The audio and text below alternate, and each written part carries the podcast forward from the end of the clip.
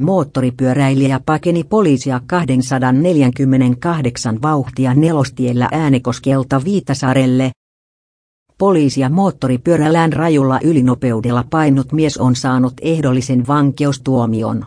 Keski-Suomen käräjäoikeus tuomitsi 22-vuotiaalle miehelle törkeästä liikenneturvallisuuden vaarantamisesta, kulkuneuvon kuljettamisesta oikeudetta sekä ajoneuvorikkomuksesta neljä kuukautta.